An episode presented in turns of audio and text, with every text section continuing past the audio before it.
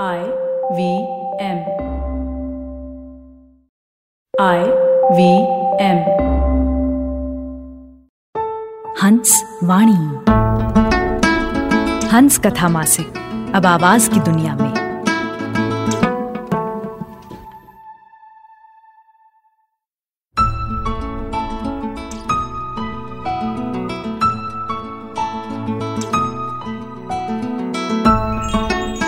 पेश है राजेश वर्मा राजन की कहानी, आँखें, जिसे आवाज़ दे रहे हैं जश्न कलम के कलाकार राजेश कुमार।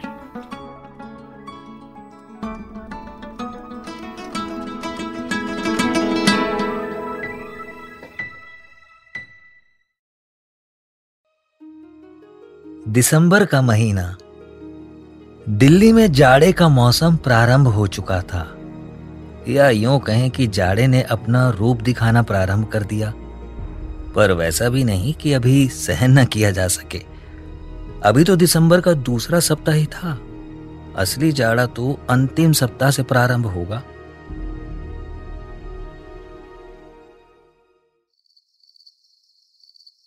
रात के लगभग बारह बज रहे थे। यमुना ब्रिज से दो किलोमीटर दूर एक रेजिडेंशियल कॉलोनी मेन रोड से अंदर स्ट्रीट लाइटें जल रही थीं, पर कुहासे के कारण रोशनी थोड़ी धीमी। कॉलोनी के बीच एक सड़क और दोनों ओर अपार्टमेंट ऊँची ऊँची बारह से पंद्रह मंजिले इमारतें अभी पूरी तरह विकसित नहीं। पांचवी मंजिल से तो कॉलोनी की सड़क और मोड़ को आसानी से देखा जा सकता था। मोड़ के पास ही छह फीट की दीवार से लगा एक लैंप पोस्ट, जिसमें लगा एक सोलर बल्ब धीमी धीमी रोशनी दे रहा था। रात का सन्नाटा कोई शोरगुल नहीं। शायद अपार्टमेंट्स में लोग सो चुके थे। हाँ सड़क के कुछ कुत्ते इधर उधर अवश्य भटक रहे थे, एक दूसरे पर भौंकते हुए। गौरी को नींद नहीं आ रही थी। उसे अंदर से गर्मी महसूस हुई और उसका गला भी सूखने लगा। पलट कर देखा, राजेंद्र उसका पति गहरी नींद में सो रहा था। गौरी उठकर बैठ गई। सोचा राजेंद्र को जगाए, पर नहीं। वो कंबल हटाकर बिस्तर से नीचे उतर गई, फर्श पर कालीन बिछा था। उसने अंधेरे में अपनी चप्पल टटोली बिना आवाज़ किए और बाहर की हल्की रोशनी में उसे चप्पल दिख गई। गौरी को बिल्कुल अंधेरे में सोना पसंद था। इसे लेकर राजेंद्र के साथ कई बार उसकी चकचक भी हो जाती थी। राजेंद्र को हल्की सी रोशनी में सोना पसंद था। चप्पल पहनकर गौरी ने हाथ से टटोलकर मोबाइल उठा लिया और उसकी रोशनी में वो ड्राइंग रूम से लगी डाइनिंग टेबल की ओर बढ़ी। स्टील के जग में रखे पानी को गिलास में डालकर वो वहीं खड़ी हो पी गई। बिना आवाज़ के गिलास को वापस टेबल पर रखकर वो कुर्सी पर बैठ गई। पानी पीने के बाद उसे काफ़ी राहत मिली। मोबाइल हाथ में ही था, उसका ध्यान उस पर गया, ऑन करके देखा, डेढ़। कुछ मैसेजेस थे, उन्हें ऊपर सरकाती देखती गई देखती गई। मोबाइल को बंद कर गौरी उठ खड़ी हुई वापस सोने के लिए। ड्राइंग रूम की खिड़की का पर्दा खुला रह गया था। उसकी नज़र उस पर पड़ी, गौरी खिड़की की ओर बढ़ी पर्दा सरकाने। खिड़की के पास आकर वो खड़ी हो गई बाहर देखते हुए। शीशे पर हल्की हल्की ओस की बूंदे, पर उतनी गहरी नहीं।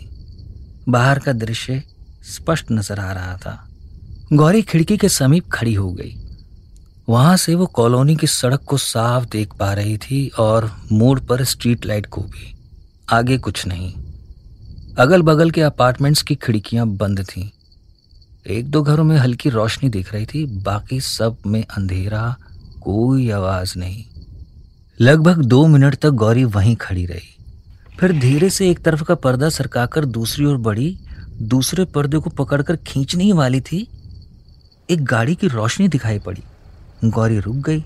देखने की गाड़ी किधर जाती है? कोई बड़ी गाड़ी थी, वैन टाइम गाड़ी कॉलोनी की सड़क से बढ़ती हुई मोड़ के पास रुक गई। गौरी खड़ी होकर देख रही थी, कौन हो सकता है? तभी गाड़ी की बत्ती बुझ गई। गौरी गाड़ी से किसी के निकलने की प्रतीक्षा कर रही थी, पर कोई भी नहीं निकल रहा था। गाड़ी के अंदर की बत्ती बंद थी, पर स्ट्रीट लाइट की धीमी रोशनी में गाड़ी के अंदर कुछ हिलने डुलने का आभास हो रहा था उसे। गौरी का कलेजा धक धक करने लगा, पर वो कुछ समझ नहीं पा रही थी, सिर्फ़ आँखें फाड़ कर देख रही थी। अचानक उसे गाड़ी के शीशे पर दो हाथों से ताबड़तोड़ मारे जाने का दृश्य दिखा। क्या हो रहा है गाड़ी के अंदर? उसका कलेजा ज़ोर से धड़क रहा था। अंदर किसी के छटपटाने का अब स्पष्ट दृश्य उसे दिखने लगा। गौरी अवाक रह गई। क्या कोई गौरी अंधेरे में झटपट चलकर बेडरूम में पहुँची और ज़ोर से राजेंद्र को जगाने लगी। राजेंद्र राजेंद्र उठो उठो। क्या क्या है? हाँ? राजेंद्र हड़बड़ाकर उठ बैठा। धीरे। क्या हुआ? इधर आओ, जल्दी। राजेंद्र और गौरी ड्राइंग रूम की ओर बढ़े। राजेंद्र ने लाइट ऑन करनी चाहिए, पर गौरी ने उसे रोक दिया। बंद करो! राजेंद्र लाइट बंद कर गौरी के पीछे पीछे ड्राइंग रूम की खिड़की के पास आया। गौरी ने राजेंद्र की बाह पकड़कर गाड़ी की ओर इशारा किया। क्या है? धीरे, देखो ना गाड़ी में। क्या है? तुम्हें कुछ नहीं दिख रहा।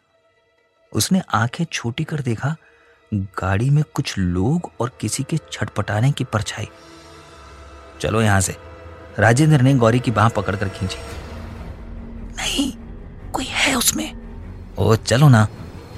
आज मुझे डर लग रहा है कहीं किसी के साथ। क्या? रेप तो नहीं। चलो यहाँ से। नहीं रुको। हमें कुछ करना चाहिए। क्या करें हम? कहा ना चलो। तभी गाड़ी का एक दरवाज़ा खुला और किसी का एक पैर बाहर आया, पर किसी ने अंदर से पैर को खींचकर फिर से दरवाज़ा बंद कर दिया। राज! राज! राजेंद्र ने उसे बाहों में भरकर खींचना चाहा। नहीं, राज! राज, वही है वही है। गौरी ने बार बार राजेंद्र को पुलिस को फ़ोन करने के लिए कहा, पर राजेंद्र उसे बलपूर्वक खींचकर बेडरूम में ले आया और दरवाज़ा बंद कर दिया।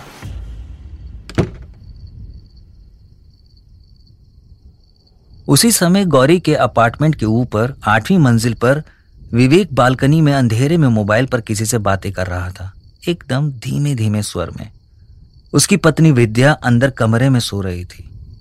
पैंतालीस वर्षीय विवेक एक बिजनेसमैन था। विद्या ने सख्त मना किया था, रात में कमरे के अंदर बातें न किया करो। जब गाड़ी मोड़ पर रुकी तो उसे विवेक ने भी देखा। वही सब दृश्य। उदुबक कर एक किनारे हो गया मोबाइल बंद कर।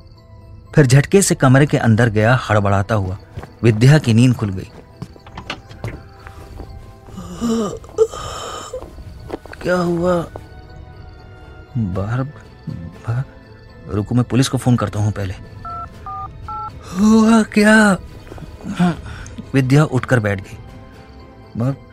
There is a van outside van में वैन में क्या? किसी लड़की के साथ विद्या कूद कर बिस्तर से उतरी। उसने कमरे की खिड़की का पर्दा हल्का सा हटाकर देखा। My god. Vidya, we should call the police. No. No, Vivek. क्यों? मैंने कहा ना, कुछ होगा नहीं। तुम चक्कर लगाते रह जाओगे। पर, Vivek, please enough is enough उस रात कॉलोनी के कई लोगों ने वो दृश्य देखा। पर किसी ने भी पुलिस को फ़ोन नहीं किया, ना ही किसी ने किसी को बताया। गौरी को लगा कि सिर्फ़ वही उस समय जगी हुई थी, पर उस समय कई अपार्टमेंट्स की खिड़कियों से कई आँखें झाँक रही थीं। पंद्रह मिनट बाद गाड़ी के पुनः स्टार्ट होने की आवाज़ सुनाई पड़ी। तेज रफ्तार के साथ गाड़ी दूर चली गई। जो जो आँखें खुली थीं, वे बंद हो गईं। अब सचमुच सब लोग सो रहे थे। प्रातःकाल कॉलोनी से एक किलोमीटर दूर एक युवती की लाश मिली। शक्त विक्षक्त, मीडिया वालों की भीड़, पुलिस से तरह तरह के सवाल, लोग जमा होने लगे, कई संस्थाएँ भी, आवाज़ें उठने लगी। क्या ये सब कभी नहीं रुकेगा? दोषियों को सजा कब मिलेगी? हम औरतें कब महफूज होंगी? शाम में एक कैंडल लाइट मार्च निकला। उसमें उस कॉलोनी के भी कुछ लोग शामिल हुए। और और उनमें शामिल थी वे आँखें भी, जो कल रात जाग रही थीं।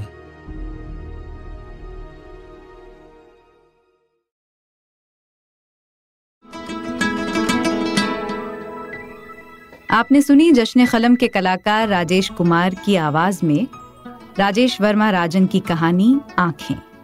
ये कहानी हंस के अप्रैल 2021 अंक में प्रकाशित हुई है।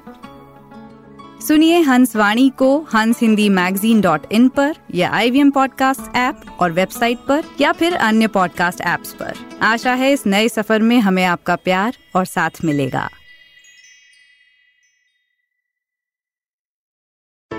Hey everybody, it's been a great week on the IVM Podcast Network. On The Longest Constitution, Priya narrates the long and ongoing battle of striking down Section 9 of the Hindu Marriage Act of 1955. That allows one party to appeal to the courts to restore his or her conjugal acts, and has unsurprisingly been used more by men than women. On Press Decode, Vagda, Ragini, Sarah, and Adya talk about the inspiration behind the movie Hotel Rwanda. Venkatesh Saha, head of APAC and Middle East expansion at WISE, joins Anupam on Pesavesa to talk about foreign exchange services. And on the Life Manifesto, Zarina explains the difference between personality and personal brand. Do follow us on social media. We're IVM Podcast on Twitter, Facebook, Instagram, and LinkedIn. And remember, if you're enjoying this show or any of our other shows for that matter, please do tell a friend. It really does help us. And finally, we'd like to thank our sponsors on the network this week Cred, Banco Baroda, Quarter, CoinSwitch, Kuber, and Intel vPro. Thank you so much for making this possible.